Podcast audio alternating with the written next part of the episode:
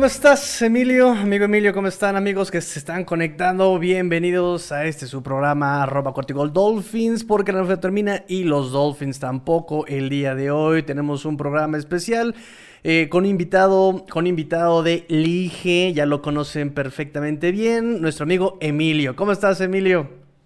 ¿Qué tal? Tigrillo aquí, muy bien, gracias, muy contento de estar participando aquí en tu programa. Todavía apenas este, de luto por todo lo que sucedió el fin de semana pasado, pero bueno, muy satisfecho de cómo decíamos las formas, de cómo los Bills ahí dieron la pelea entre este inolvidable partido, ¿no? Un partido que vamos a seguir recordando durante mucho, mucho tiempo, un partido muy interesante, un partido que pues no decepcionó, superó expectativas, esperábamos que fuera exactamente eh, un, shootout, que, sea aún así completamente disparo tras disparo tras disparo y, se cumplió y expectativas también se, se volaron, ¿no? Se dispararon. Pero bueno, eh, se mencionan mucho, obviamente, de los Bills, ya se eliminaron, igual los Dolphins estaban eliminados desde hace como tres semanas. Los Dolphins se despiden a Brian Flores, ahí vacante para el puesto de head coach. Entonces, entonces, vienen eh, las entrevistas. Nada formal por parte de los Dolphins, nada oficial por parte de los Dolphins. Esto fue más bien eh, una cuestión de fuentes indican, de las filtraciones que se dan por los insiders. Y entre los nombres para entrevistar, para ocupar el puesto, está justamente el nombre de Leslie Frisier y, y Brian Double. Y por eso, amigo amigo Emilia, te invitamos, el especialista, el analista de cuarto y gol en los Bills de Buffalo, Tatanka, Buffalo. Eh, un chiste muy retro, pero bueno, este.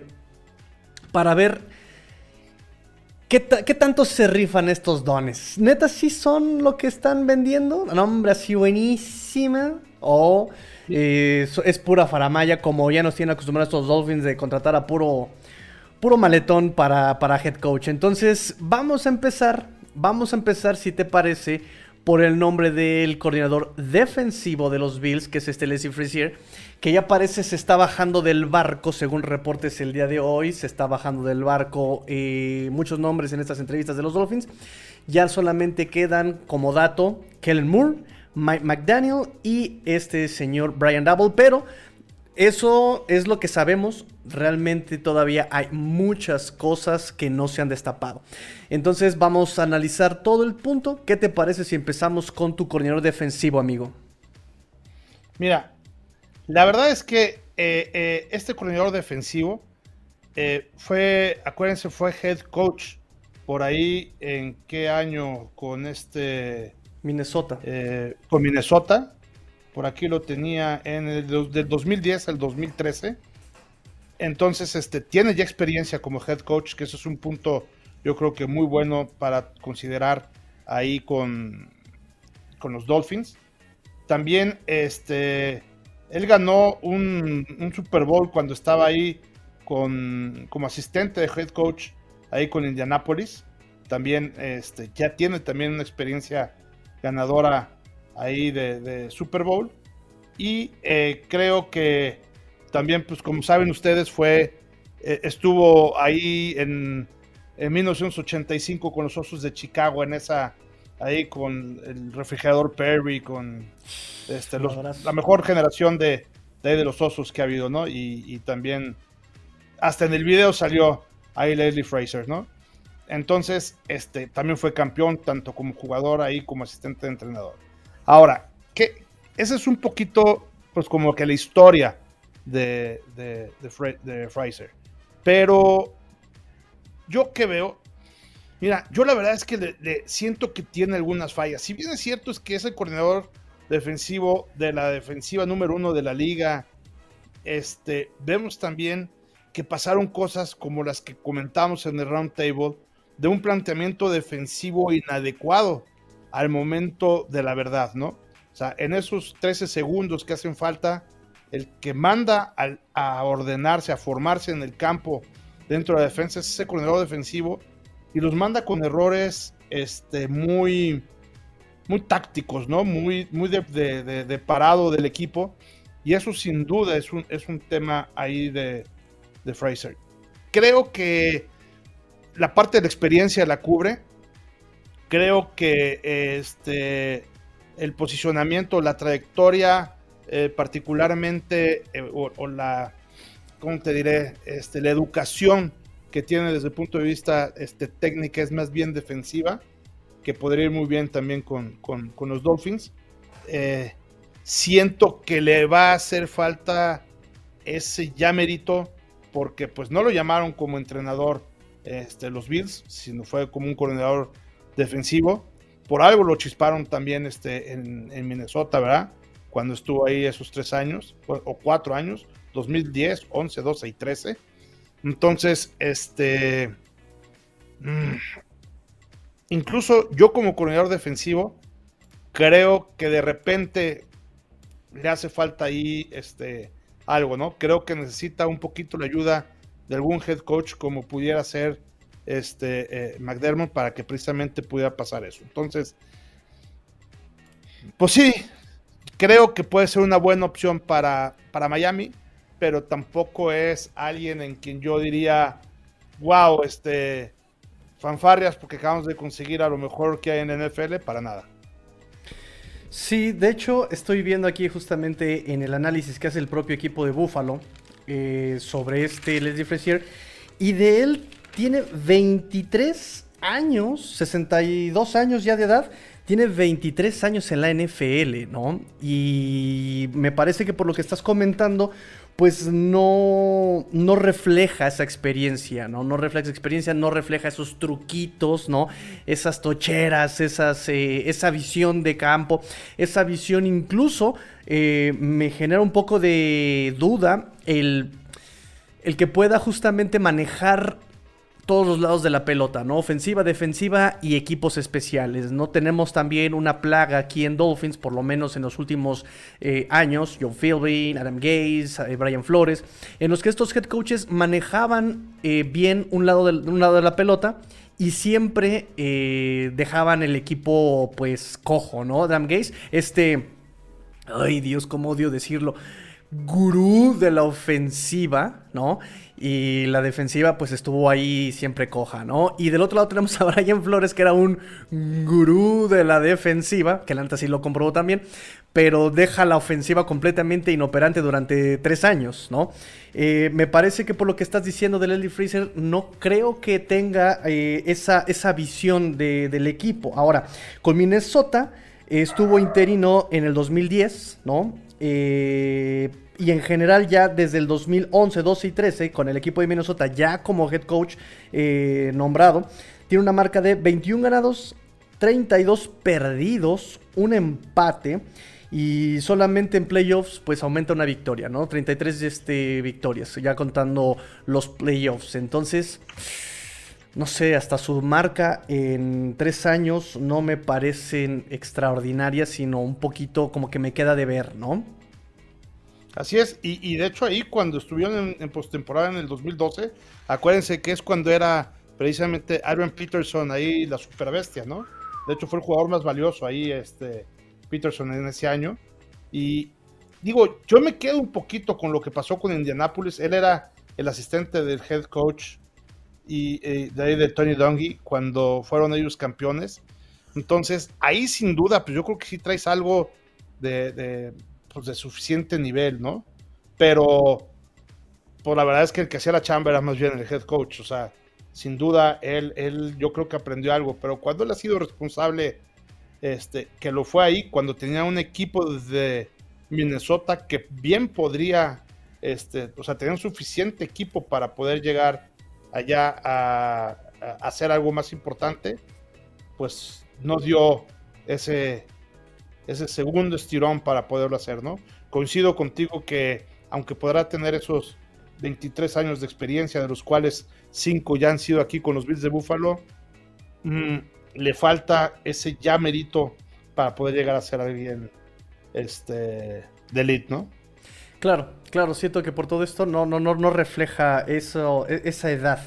esa edad. Supertazón como jugador, como dijiste con este Chicago. Eh, la defensiva este año sí, pues es notable de este año, pero como dices, me parece que sí se nota el, el, toque de McDermott, ¿no? Seguramente.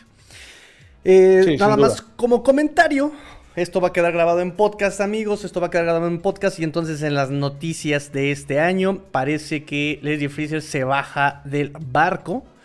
Eh, para el head coach de los Miami Dolphins. Eh, Rappaport comentó hoy por la mañana que se van a, eh, efectuar la segunda ronda de entrevistas hasta la próxima semana, a pesar, a pesar de que ya están contratando, ya tenemos head coach de Chicago, tenemos head coach de... Ay, se me fue esto el que viene de Packers. Denver, Denver, exactamente. Exactamente, ya tenemos head coach en Denver, ya tenemos head coach en Chicago. Ojo, que ahí se viene algo, se se viene algo padrísimo, ¿eh? Porque yo creo que para los Broncos de Denver, acuérdense que viene una situación muy incómoda de parte de tanto de Devante Adams como de el propio Aaron Rodgers. Entonces, imagínense que dado que ya se traen de head coach a él, al coordinador ofensivo, con el que mejor se lleva Rodgers, porque a quien no soporta es al entrenador. Entonces, un Aaron Rodgers con un Devante Adams en Broncos de Denver, wow, con esa división que se pondría con Chiefs, Chargers y Broncos. Dios mío. Que nos agarren confesados, porque ese equipo de Broncos, la verdad, le pasó un poco lo que Miami, ¿no? Este Big Fangio, mucha defensiva, mucha experiencia, pero no se vio. Tenías a Melvin Gordon, a Javonte Williams, tenías a Jerry Judy, tenías jugadores muy interesantes, una línea ofensiva bastante estable, una defensiva también ahí eh, que, que se siente y no lograbas, no lograste hacer nada estos últimos dos años, ¿no? También te falló muchísimo el coreback. Te faltó coreback y un receptor, ¿no? Sí, definitivamente. es precisamente lo que vendría. O sea, ya traes entrenador, coreback y receptor. ¡Wow! Estaría. Y no es nada alocado, ¿eh? O sea, no estoy diciendo ahí, digo, habrá que ver. Este, porque Rogers también sería un equipo que sería más o menos competitivo, ¿eh? O sea, no es de que se vaya a Jacksonville, lo que se vaya a los tejanos. Sí. Los tejanos también traen todo una fiesta allá adentro. Traen toda una pachanga allá adentro. Ya también dijeron que no van a malgastar con este de Sean Watson. No, bueno, bueno, bueno.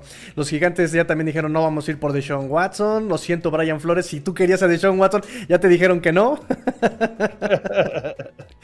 Entonces, bueno, este, mientras tanto, déjame, déjame ir este, a mandar saluditos. Déjenme mandar saluditos a toda la pandilla que se está conectando. Saludos a Janet, allá a los Cancunes. Saludos hasta allá. A mi señor padre. Buenas noches, comunidad Dolphins, desde la hermosa ciudad de México.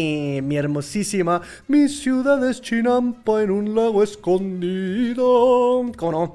Juan Pablo, ya llegué. bienvenido, bienvenido.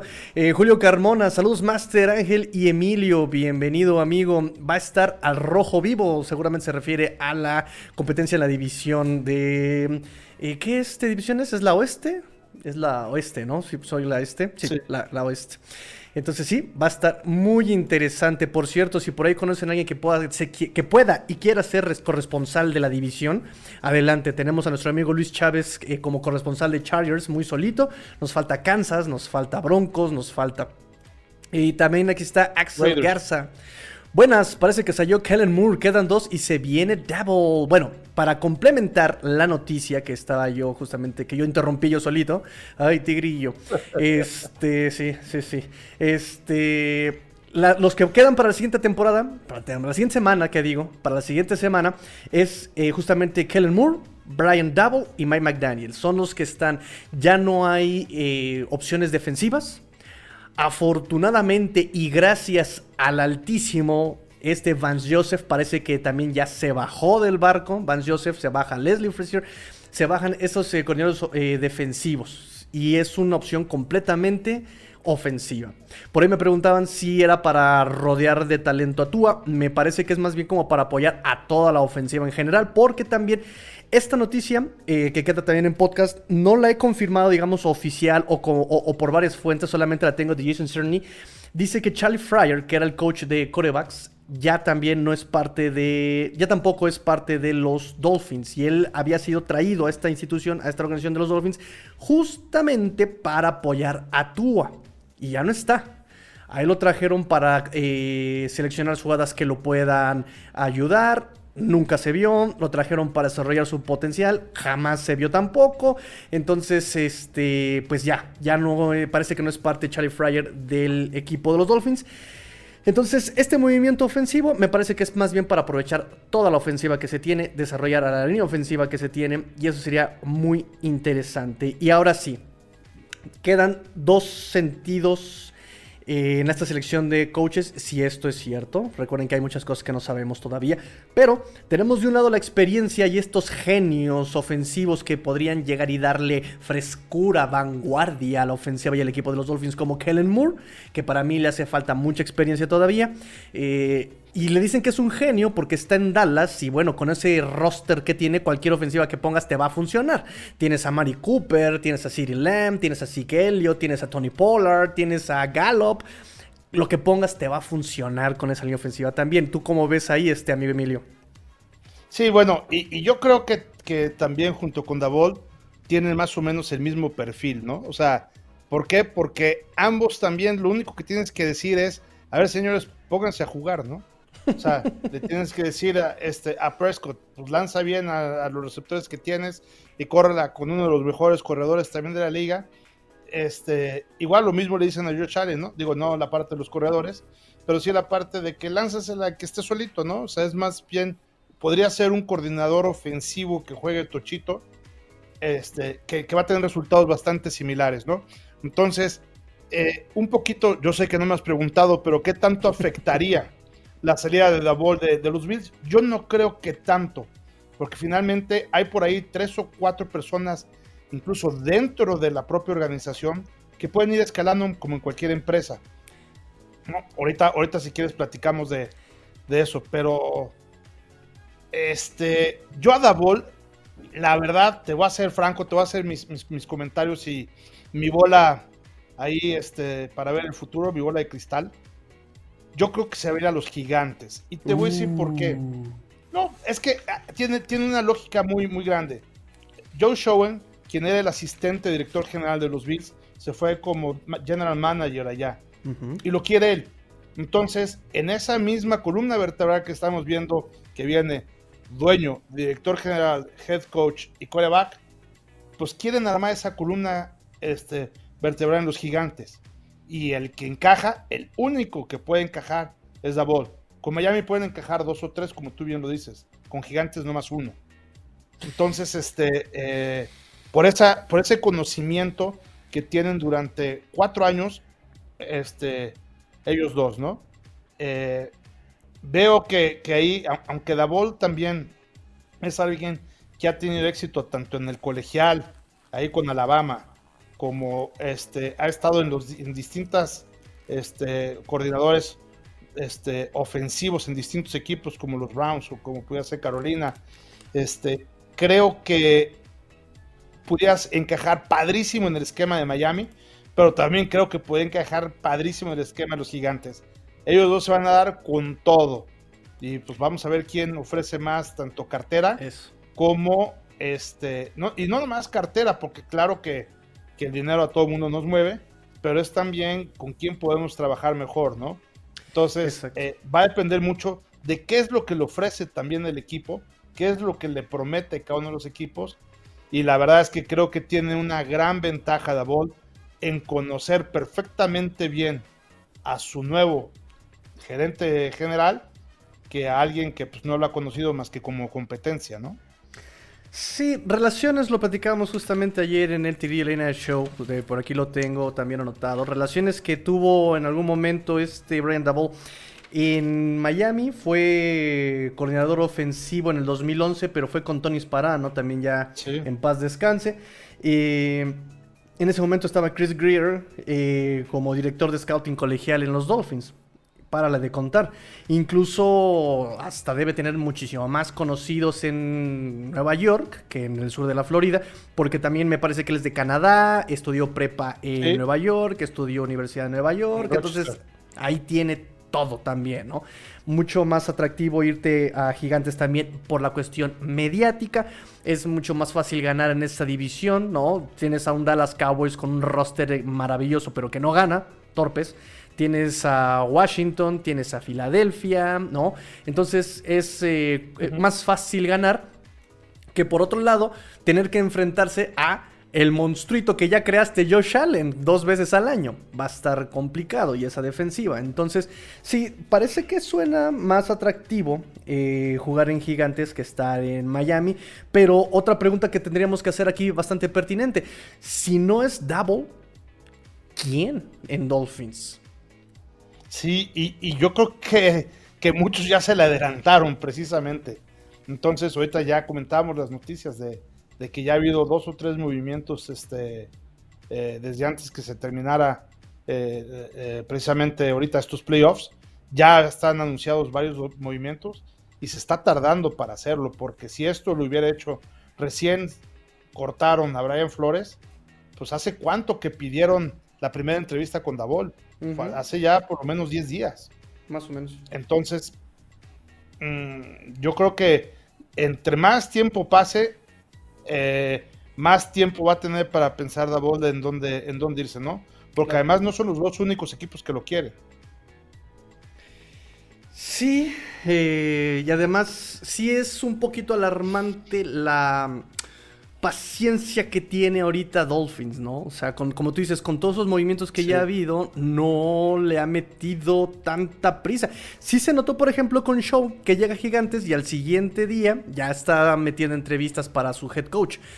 Pero de Dolphins, no. No, no vemos eso. Voy a. Vamos a ponerle pin. Voy con los comentarios. Me dice Adrián López Monsalvo. Me parece que el Dolphins lo está tomando con calma porque Double debe ser el de mayor interés y aún sigue en competencia. Es, sí, pero también Gigantes. Me parece que le está metiendo calma, ¿eh? Entonces también eso puede ser de alguna forma benéfico para los Dolphins, porque parece que no hay presión del uno ni del otro, ¿no? podría pensar algo así. Nos dice también Juan Pablo, no hay comparación entre Dolphins y Giants. Miami tiene mucho mejor roster y un buen margen para formar tu equipo. El espacio salarial también de la próxima temporada. Pero, pero, eh, seguramente tendría mucho más libertad de actuar en Gigantes que en Dolphins, que desde el primer día que se fue Flores dijo, necesitamos alguien que levante el roster que lo lleve a su siguiente nivel. Eh, tiene que llevarse bien con todos. Y además, otra noticia, otra noticia que se dio hoy, por ahí, por este Cameron Wolf, es que esta gestión de Dolphins quiere dejar el staff defensivo. Entonces, si de por sí ya venía condicionada la posición de head coach para trabajar con este roster, para eh, estos movimientos, ahora lo estás condicionando a quedarte con este staff de cocheo defensivo. Me parece lógico, si es lo que te, funciona, lo vas a dejar, pero ya estás condicionando al coach a trabajar con gente que no conoce, que no sabes cómo se va a llevar. Entonces, ya es incómodo también. Sí, y hay, hay dos cosas. lo primero es ese condicionamiento que tú bien dices, tanto la defensiva como con el quarterback, ¿no? Porque también parece ser que ya mandaron una línea clara de que tú vas a ser quarterback para el 2022. Entonces, eso es lo primero que tienes este, que ver. Y dos, Gigantes, este sería su primer año en reconstrucción. De hecho, tú formarías parte de esto que están queriendo hacer como primer año en reconstrucción desde el principio.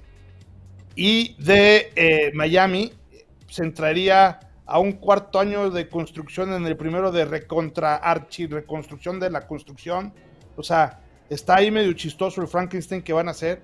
Tú vas a ser parte de ese Frankenstein que está entrando ya ni siquiera a la mitad, porque ya llevan tres años en esa reconstrucción, entre comillas, que pues de alguna manera es fallida por la parte de la salida de Brian Flores y además condicionada. Este, esa es la parte que yo siendo Davol, me cuestionaría, ¿no? Hoy en día el roster no me queda duda, pero yo creo que a largo plazo, si hablamos qué va a pasar de aquí a cinco años, cuando todavía yo seguramente sea head coach en los gigantes, de mí te acuerdas del equipo que van a tener los gigantes, si hoy arrancan como su primer año y hacen las cosas ordenadas como parece que lo pueden hacer y como saben hacerlo seguramente, ¿no? Entonces, este, el futuro, no nada más el presente que les que le da a Dabol la siguiente temporada, sino el futuro de las siguientes 3, 4, 5, 6 temporadas. Eso también debe estar muy en la, evaluación que hacen. Y la verdad es que teniendo ya condicionado que tu defensiva va a ser esta y que tu quarterback va a ser esta y, te dejen con este margen, pues este, tu verdadero primer año va a ser en el 2023, ¿no? Exacto. Básicamente, básicamente, ¿no? Que es justamente cuando Dolphins tiene dos primeras rondas también, 2023. Por otro lado, Gigantes tiene la quinta y, las, y el séptimo pick, quinto y séptimo del próximo draft, más dos terceras rondas el próximo draft. Otro punto a favor de Gigantes para poder empezar, como tú dices, desde cero y con el inútil de Daniel Jones.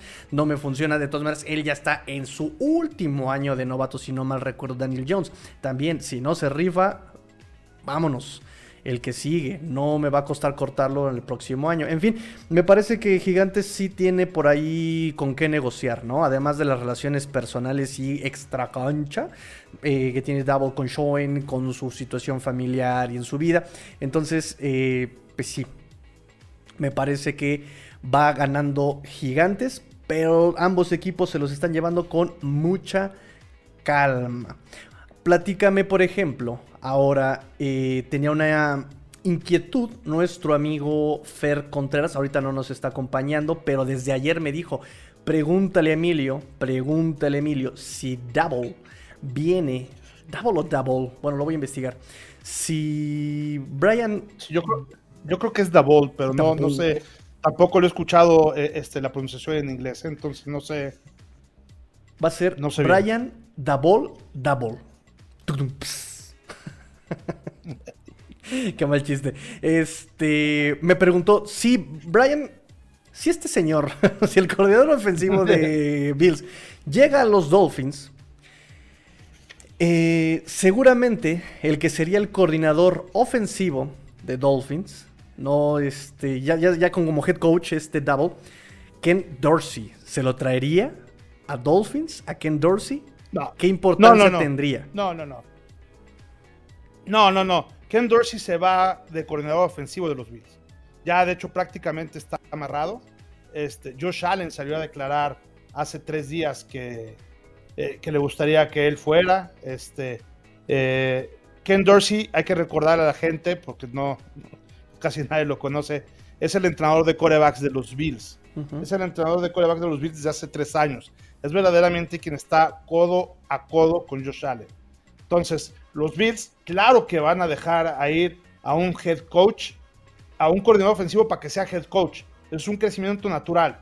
Pero no van a soltar a un jefe, a un coach de corebacks a que sea coordinador ofensivo en otro equipo, cuando puede ser coordinador ofensivo en tu equipo. O sea, eso está eliminado, está cero posibilidades. Al menos de que no fuera el coordinador ofensivo de los Bills, lo cual yo lo veo muy difícil.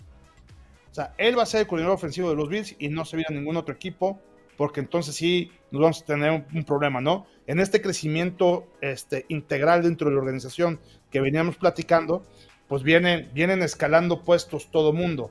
Entonces, a la hora de que llega el puesto y se va este, esta persona que está aquí arriba, que es el, segundo a bordo del equipo este, táctico de ahí, pues viene el que estaba en el tercer plano, ¿no? Pero si mandas al 2 y al 3, pues va a llegar el cuarto y le va a quedar grandísimo el puesto. Claro. Entonces, no, no le veo prácticamente ninguna, pues digo, yo no soy ni el dueño del equipo todavía. Este, pero ni el gerente general, pero no lo van a soltar bajo prácticamente ninguna condición. Porque, si, insisto, sería a un puesto igual al que tú le podrías dar en tu equipo. Claro. Claro, claro, claro. Y este. Estaría interesante, estaría interesante justamente esa parte de Double que tiene ya en. Pues tiene sus años ya también con. Eh, bueno, en la NFL, o sea, 21 años en la NFL. Sí. Me parece que tiene muchísima, muchísima más experiencia para poder. ha sido cinco veces. Ha sido cinco veces campeón con, los Patriotas. Con los Estuvo ahí con varios, con varios puestos ahí con, con el monje. Entonces, este. sí, ahí con Belichick. Entonces, este. Estuvo coordinador ofensivo también con los Browns, ya lo dijiste tú, este, también con Miami. También trabajó un ratito ahí con, este, con los Jets como coordinador de, de quarterbacks también. En fin, sí, sí tiene mucho más experiencia, este, experiencia en puestos ya de este tipo y creo que, que sin duda ha sido parte de esta mentalidad agresiva que ha tenido la ofensiva de los Bills. Yo creo que viene, por supuesto, comandada del head coach como de McDermott, que, que sin duda esa es la cabeza y el artífice de la estrategia, pero sin lugar a duda, eh, en la parte de agresividad que mantienen los Bills en su ofensiva, sí la inyecta Brian Dabble. ¿Qué cosas negativas le puedes ver a Brian Dabble?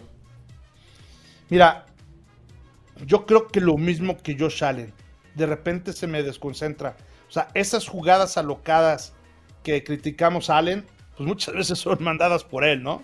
Entonces, creo que lo mismo que se le puede criticar a Josh Allen puede ser lo mismo que se critica, eh, critica a Double y mucho de lo mismo que son este, esas este, características eh, importantes eh, o bondades que puede tener Josh Allen son las que tiene Davos, ¿no? Ahorita lo decíamos, la agresividad, esa, este, no sé, la estrategia de, ir siempre eh, con todo aéreo, muy, muy ofensivo, muy lineal, muy eh, profundo, eh, muy, muy agresivo, ¿no?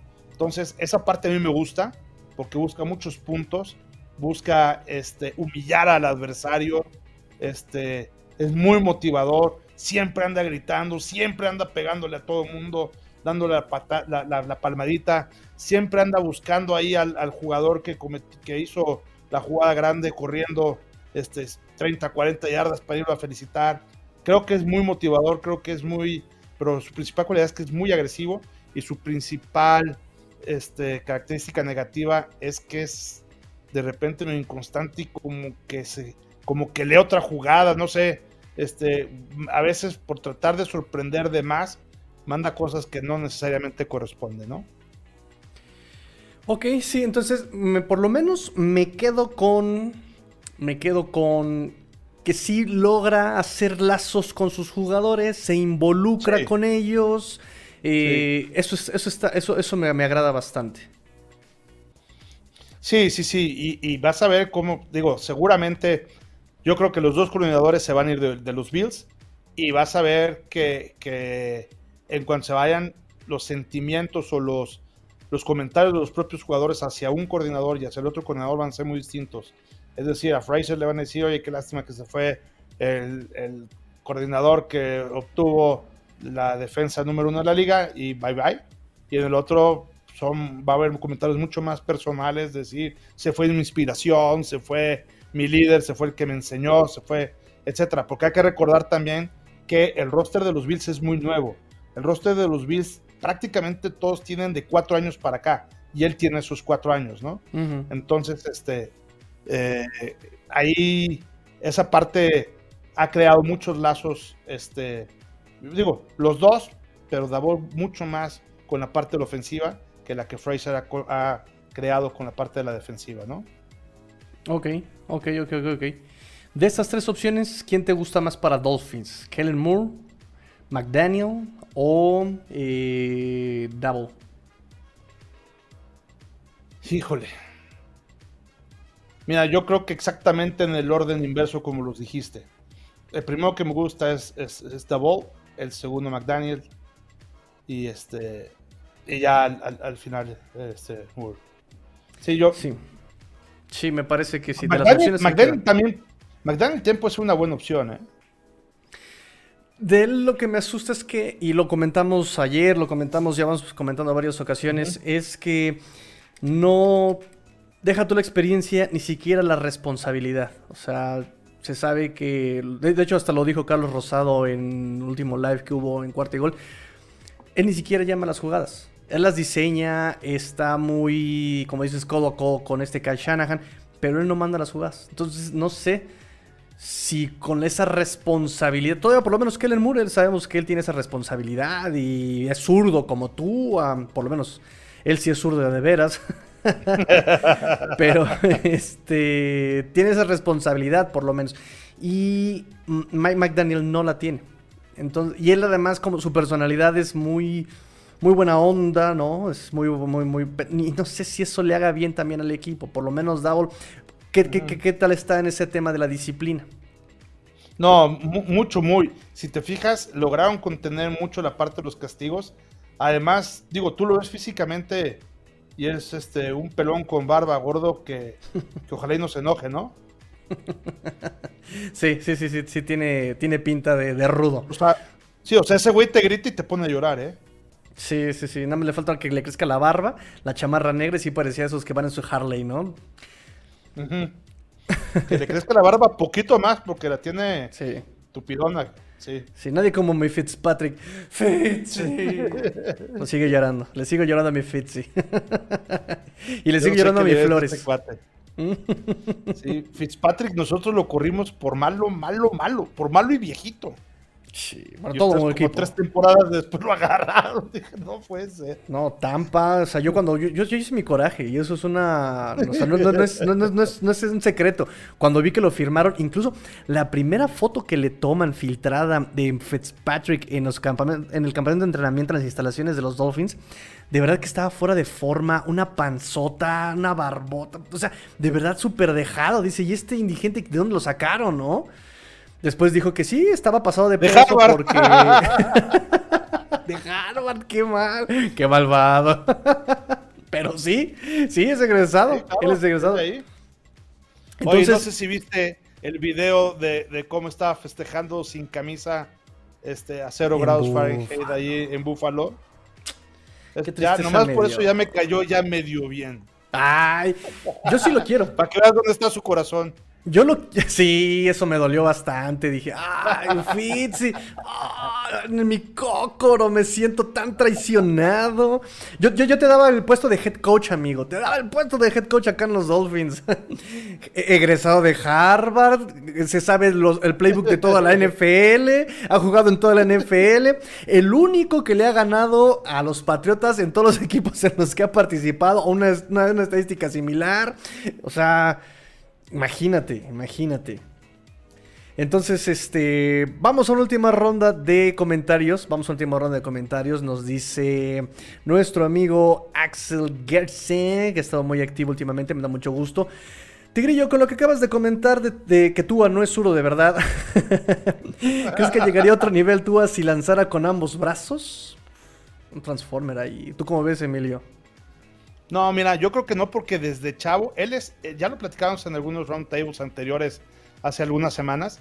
Este, Tua todo lo hace con la mano derecha. Él escribe con la mano derecha, come con la mano derecha, o sea, evidentemente firma, patea, todo lo hace con la mano derecha. Pero su papá, desde muy chavo, lo enseñó a lanzar con la mano zurda.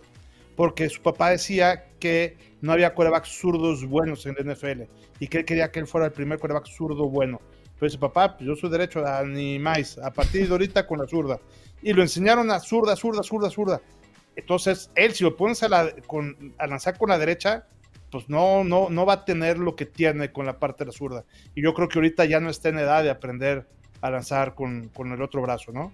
Él es, él es el mejor derecho que lanza con la mano izquierda, con la zurda. Pero yo creo muy difícil que, que, que, que logre una técnica profesional como él la tiene con la mano zurda, lanzando, aprendiendo a lanzar ahorita con la derecha. Sí, me parece que también tendría que desaprender, volver a aprender y eso lleva tiempo y el tiempo es lo que ya no tiene, por lo menos el muchacho, el muchacho Tua. nos dice, por ejemplo, acá nos dice Fer Contreras, eh, yo quisiera preguntarle a Emilio, sin ser espectacular, ¿cómo vio a Matt Hawk en esta temporada? En Miami lo extrañamos. Ay, mira, es, difícil porque lo que hizo, por ejemplo, este, ya no me acuerdo, fue el partido contra los Jets o no me acuerdo en qué partido que, falló todos los goles de campo que pudo haber hecho. Este, eh, eh, perdón, todas las patadas de despeje que, pudo haber hecho. Este, yo lo veo como alguien promedio, ¿no? Como alguien que, que despeja bien. No, no lo veo así como el espectacular pero este, eh, lo que hizo en ese partido que te digo, ya no me acuerdo si fue con el partido contra Patriotas o el partido contra los Jets, pero fue uno de esos dos partidos. en donde incluso este, tuvo por ahí una patada de 10 yardas.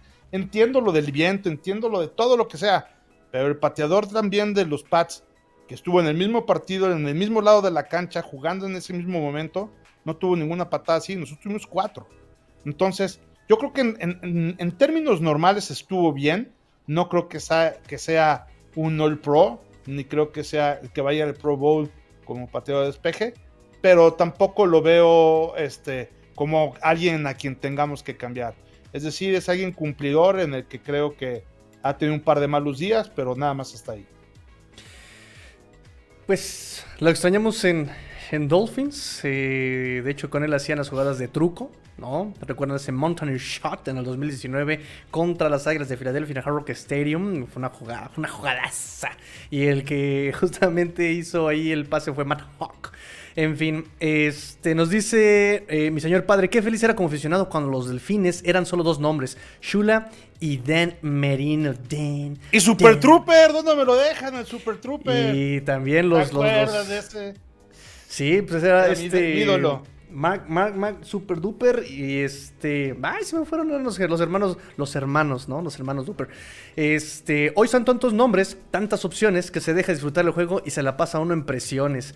Pues están las dos opciones, ¿no? Están las opciones porque son exactamente los, nombres y estas piezas de ajedrez que tienes que estar moviendo porque aquí no hemos hablado de las cuestiones contractuales, pero también hasta eso entra en la estrategia del ajedrez. Sí, sí, sí. Y, coincido con tu papá, o sea, tan bonito que era antes ver el americano cuando no tienes nada. Y yo creo que a partir del fantasy, este, le metió una presión adicional. Y ahora que somos corresponsales de cuarto y gol, ya se vuelve el nivel Dios, caray. O sea, es, es algo, porque además te obligan a, leer, te obligan a estudiar, te obligan a ir con el tigrillo, bueno, nomás porque pagan bien, si no.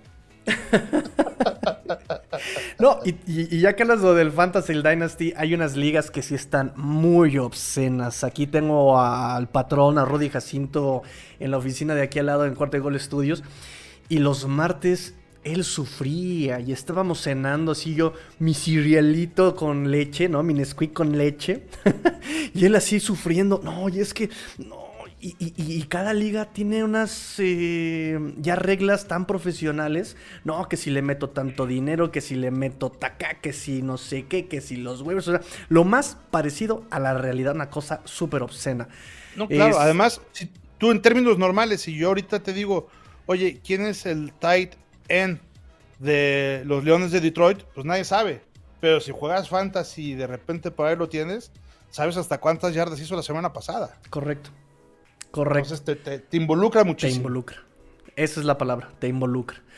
Nos dice Omar, Omar Vega, creo que Double es la mejor opción con el roster actual. Habría que dejar a Boyer como corredor defensivo para poder enfocarse en la ofensiva. Repito, es lo lógico, uno podría pensar. Pero obligarías o condicionarías al nuevo head coach a trabajar con una persona que no conoce. Ese es el tema. Ese es el tema. Y creo que eso en cualquier trabajo, pues te llega a mermar porque tienes que empezar la relación nuevamente, ¿no? Y cómo trabaja él, y cómo, y cómo es, y, cuáles son sus fallas, cuáles son sus virtudes. O sea, eso retrasaría un poco el proceso, definitivamente. Correcto. Nos dice ya también Adrián López Monsalvo, nos dice lanzar con la mano contraria es como limpiarse el trasero con la mano opuesta. ¿Quién dijo eso? Lo dijeron justamente cuando llegó tú ahí con lo de la mano izquierda. No sé si fue Preston Williams que lo dijo y al final dijo un comentario. Estoy, estoy seguro que dijo un comentario de que sí afectaba eh, la espiral, ¿no? Y al final todo el mundo le respondió que eso no era cierto, que sí cuesta un poquito de trabajo porque la espiral va al contrario, pero es una cuestión de eh, acondicionarse simplemente con práctica, no nada del otro mundo.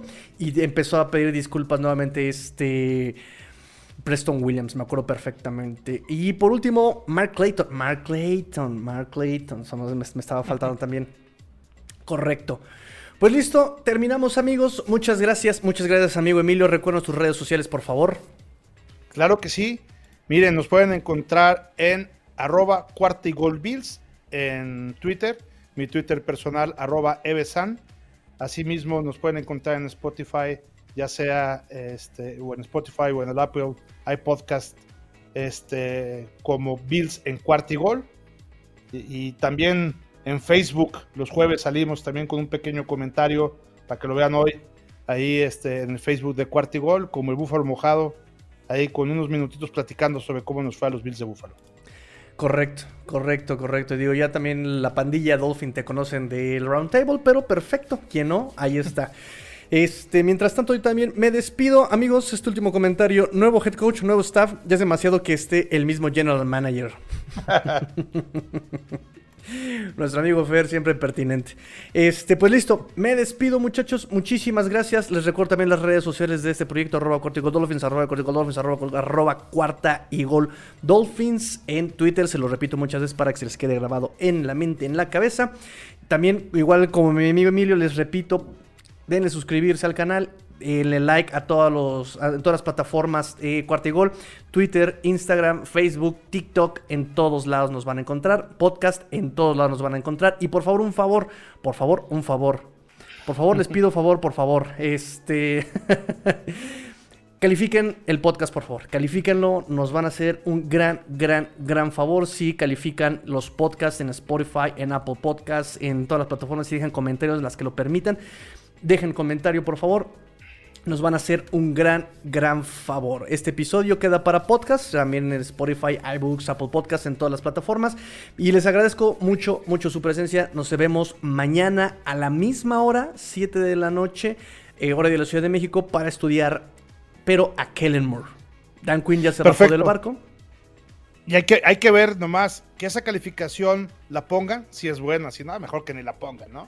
No, y, correcto. Y si no les gusta el programa, recomiéndenlo también a quien les caiga mal, a la suegra. Señora suegra, mire, ahí le va un programa para que, le caiga mal todavía peor.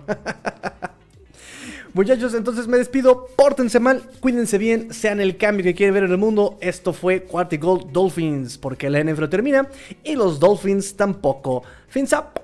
Tigrillo fuera.